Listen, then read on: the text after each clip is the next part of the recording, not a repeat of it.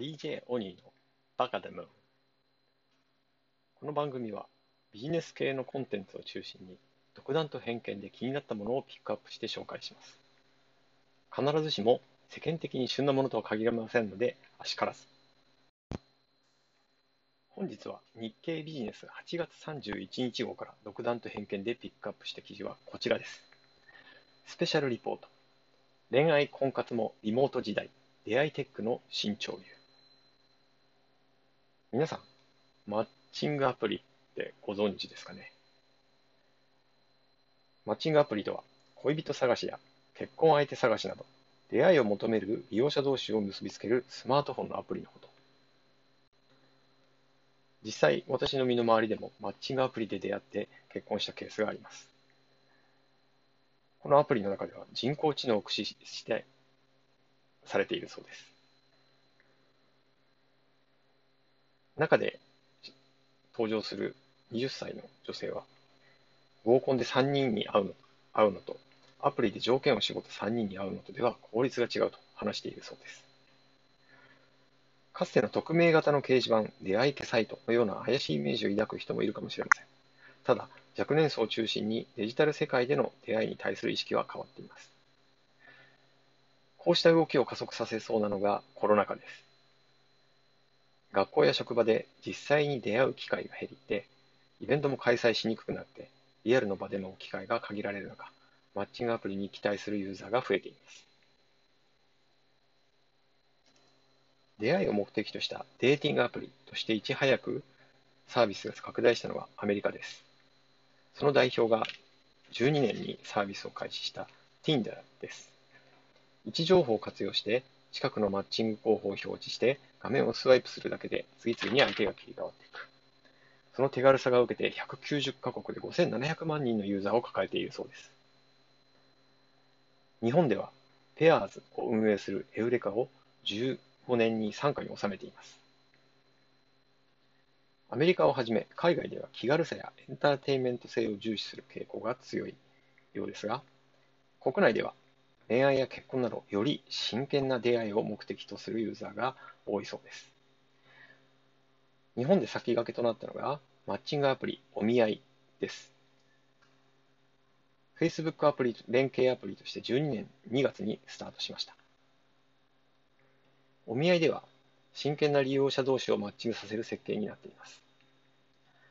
これとは異なり、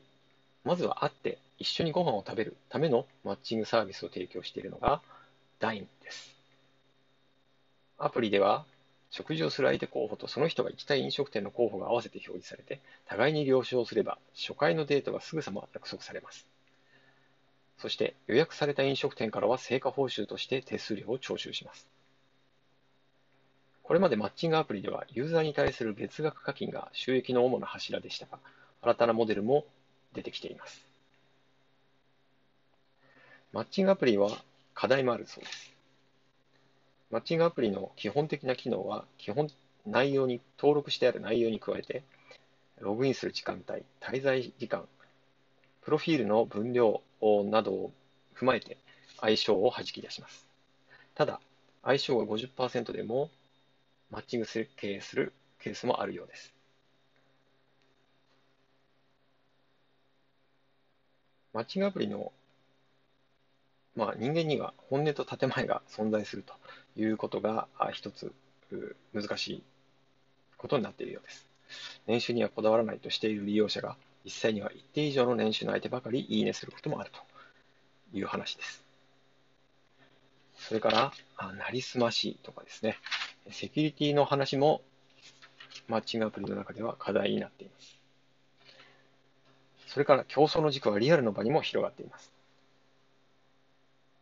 ゼクシー、エムスビを運営するリクルートマーケティングパートナーズでは、結婚相談所での婚活を助言して成婚率を高める取り組みも始まっているそうです。はい。私はもう、出会い系、えー、マッチングアプリですかね。えー、を活用する機会はあまずないんですが、まあ、身の回りの若い子の中では使っている人もいますね。まあ、ただ、私はこのマッチングアプリは非常にその、まあ、個人間もそうなんですけれども、えー、もっともっといろんなあ出会いの可能性があるかなというふうに思っていて、あの、まあ、アメリカなんかではどう使われているかというところをもうちょっと調べた方がいいんですが、あ趣味でのマッチングとかですね、えー、興味分野とかですね、まあ、あとはビジネス系のマッチングなんかもこれからは出てくるんじゃないかなと思います。あのまあ、副業なんかも話になってますけれども、例えばそういうものをですね、えー、このマッチングアプリでニーズとサプライ、これをマッチングさせて、えー、提供するようなサービスというのも十分成立し得るんじゃないかなというふうに思っています。皆さんはいかがでしょうか？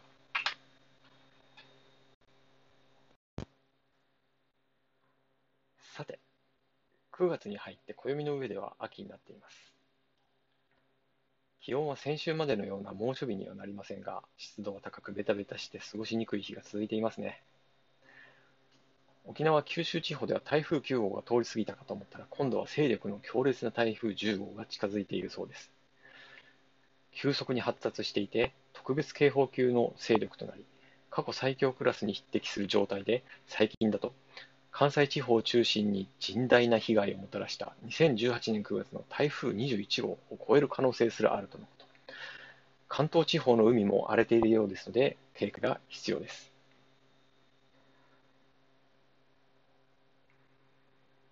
それでは皆さん、良い週末をお過ごしください。また明日。